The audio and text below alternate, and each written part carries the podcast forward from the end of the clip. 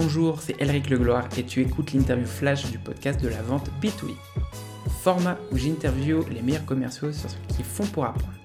Leur semaine type, quel podcast ils écoutent, quel livre ils lisent ou encore leurs échecs.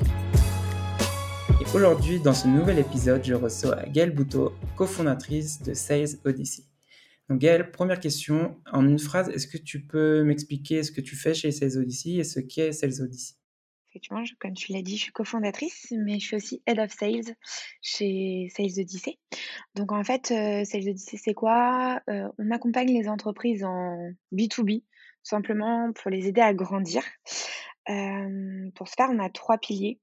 le premier, c'est la stratégie de croissance. En gros, c'est connaître et comprendre ses clients. Le deuxième, c'est le développement commercial pour réussir à transformer ses opportunités en clients. Et puis, le troisième pilier, c'est le marketing de croissance. En gros, c'est pour générer les opportunités grâce au marketing de contenu et aussi au marketing automation. Tu peux nous expliquer quelle est ta semaine type de travail? Alors ça, c'est une question très compliquée. euh, parce que ben, donc déjà, quand tu es head of sales, tu as beaucoup de taf. Euh, mais quand en plus tu rajoutes euh, cofondatrice, euh, tu en rajoutes une petite couche. surtout que l'entreprise Sales Odyssey, bah, c'est une entreprise qui est assez jeune. donc ça bouge beaucoup tout le temps. On va dire ça comme ça. Mais globalement, en fait, mon temps va se partager entre trois grands thèmes. Le premier, bien sûr, c'est la prod client. Le deuxième, ça va être le développement commercial pour Sales Odyssey. Donc aller chercher de nouveaux clients, la prospection, la transformation, etc., etc. L'analyse, bien sûr, du tunnel de vente, du pipe, enfin tout ce qui englobe le développement commercial. Et puis bah, le, le troisième thème, ça va être l'activité sur les réseaux sociaux, parce que ça peut être quand même assez lié, le développement commercial, les réseaux sociaux, la communication au global. Qu'est-ce que tu sais sur ce que tu fais du coup aujourd'hui que tu aurais aimé savoir quand tu as commencé? J'ai commencé, j'ai eu une super formation en tant que bizdev, mais j'étais vraiment bizdev dans, dans le dur. Donc, c'était, je prends mon téléphone, je fais 50 appels par jour. Si j'ai pas mes 50 appels, il faut que j'ai minimum une heure. Il faut que j'ai enregistré tant d'opportunités dans mon pipe. Il faut que j'ai envoyé tant de devis. Tout ça dans une seule même journée. Donc, avec des KPI très, ouais, très clairs. Mais c'est une super école. Mais trouve que des fois, ben, c'est pas suffisant. Euh, la vente, enfin, être commercial, c'est pas que ça. Et on donne pas forcément accès au, au bizdev ou au commercial à, à l'aspect stratégie, la connaissance de ses personas. C'est essentiel. par exemple, la définition du tunnel de prospection. si on n'a pas les clés au final pour avancer, on peut être des, excellent au téléphone, excellent en vente, mais si on ne sait pas exactement à qui on s'adresse, comment on doit s'adresser et pourquoi, ben c'est un peu plus compliqué. donc en fait, je dirais que c'est vraiment, je trouve que c'est des fois un peu dommage qu'on nous implique pas assez en tant que bizdev dans bah, la stratégie globale d'une entreprise et qu'on essaye d'aller voir un peu plus loin que toute la partie commerciale parce que je, suis persuadée même que ça pourrait changer beaucoup de choses. Qu'est-ce que ton plus gros échec professionnel t'a appris? Plus gros échec professionnel, en fait, donc je suis arrivée de, j'étais sur Paris tout un moment. Je suis arrivée de Paris pour arriver sur Nantes et j'ai commencé dans une dans une entreprise nantaise. les gens étaient tous très gentils, mais alors les méthodes de les méthodes commerciales, c'était vraiment, vraiment à l'ancienne. Donc en fait, je suis arrivée et on m'a demandé d'apprendre ben, un script de 16 pages par cœur pour mes rendez-vous commerciaux. Et ouais, j'ai fait à peu près cette tête-là aussi. ça a été un peu, je me suis dit, oulala. Et donc là, c'était technique à l'ancienne, management très patriarcal. Et du coup, bah, pour moi, c'est vraiment, ça a été vraiment le degré zéro, justement, de la direction commerciale. On m'a laissé aucune marge de manœuvre, aucun épanouissement dans mon métier, parce qu'on faisait croire que je pouvais en avoir à partir du moment où je connaissais mes 16 pages de script. Au final, euh, t'es perdu, t'es vite perdu dès que tu veux sortir du cadre, dès que.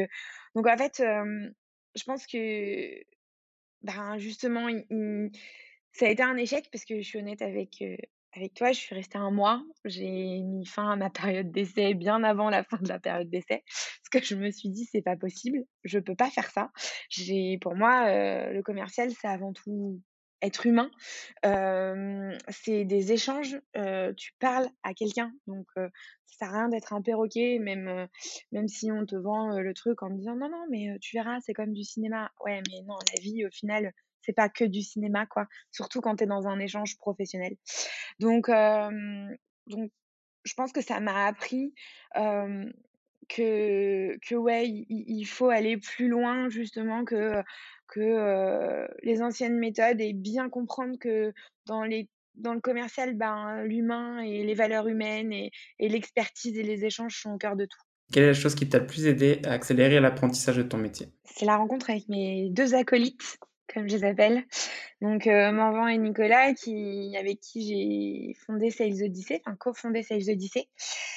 Hem, je pense que ouais, c'est la rencontre qui a tout déclenché parce qu'on venait chacun d'univers, heu, on était tous bizdev, ingénieurs commercial, enfin tous dans des dans des enfin tous les 3 dans des secteurs d'activité différents avec, heu, on vendait des paniers moyens, heu, enfin des services avec des paniers moyens, heu, complètement différents.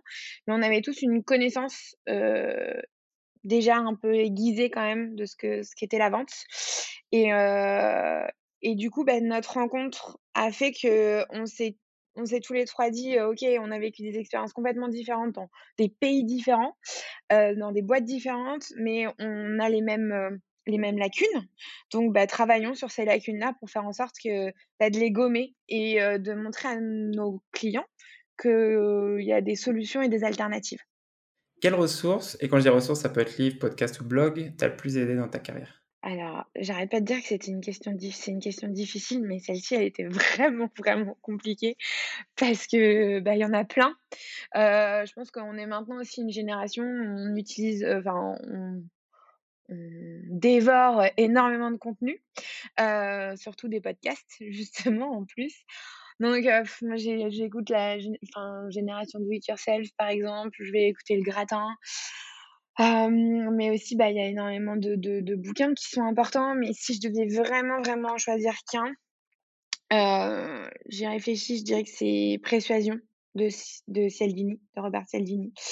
Alors, je j'ai choisi Persuasion et pas Influence et techniques de manipulation, hem, parce qu'en fait, ce livre, il m'a ouvert les yeux sur le fait que, ben, tout ce qu'on voit pas en amont, tout ce qu'on soupçonne pas en amont, mais a une influence de dingue sur le business et heu, sur, sur, bah, le comportement des gens, mais le comportement que toi, tu dois avoir en rendez-vous en tant que commercial, le comportement aussi que va avoir ton prospect ou ton client en fonction, bah, de tout ce qui s'est passé en amont et heu et donc les ouais, c'est tu as plein d'inconscients et l'inconscient, bah, joue un rôle énorme, au final, dans le process de de décision et j'avoue que le livre, heu, bah, Persuasion m'a ouvert les yeux, heu, là-dessus.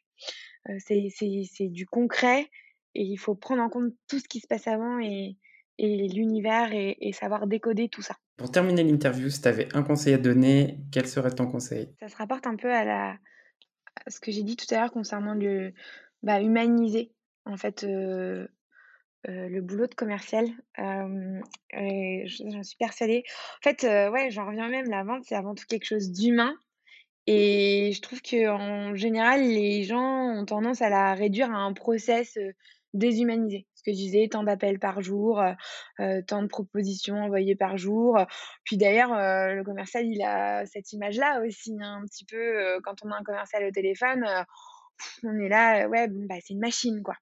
Non, parce que c'est un humain, il est dans un dans une relation humaine, mais vraiment pure. Et donc heu, je pense qu'il faut savoir replacer la vente là où elle doit être et parce que la vente, c'est, bah, le truc le plus humain qu'il soit. Et il faut se rappeler aussi que, bah, vendre, c'est d'abord donner. Et ça, des fois, c'est un peu compliqué, heu heu, que ce soit dans une dans une relation commerciale. Hem, donc en fait, heu, moi, je pense, mon conseil, c'est suivez pas, simplement des tableaux de bord. C'est très bien, hein, je je suis la première des fois à en faire pour Sales Odyssey, mais il faut pas suivre que ça. Il faut pas devenir des automates et et il y a aussi un dernier conseil, parce que ça, chez Sage Odyssey, c'est hyper important euh, pour nous. C'est faut pas considérer le marketing comme un ennemi quand on est commercial. Euh, il faut, on est intimement convaincu qu'il faut arrêter de scinder les équipes. Euh, un côté, d'un côté le commercial, de l'autre le marketing.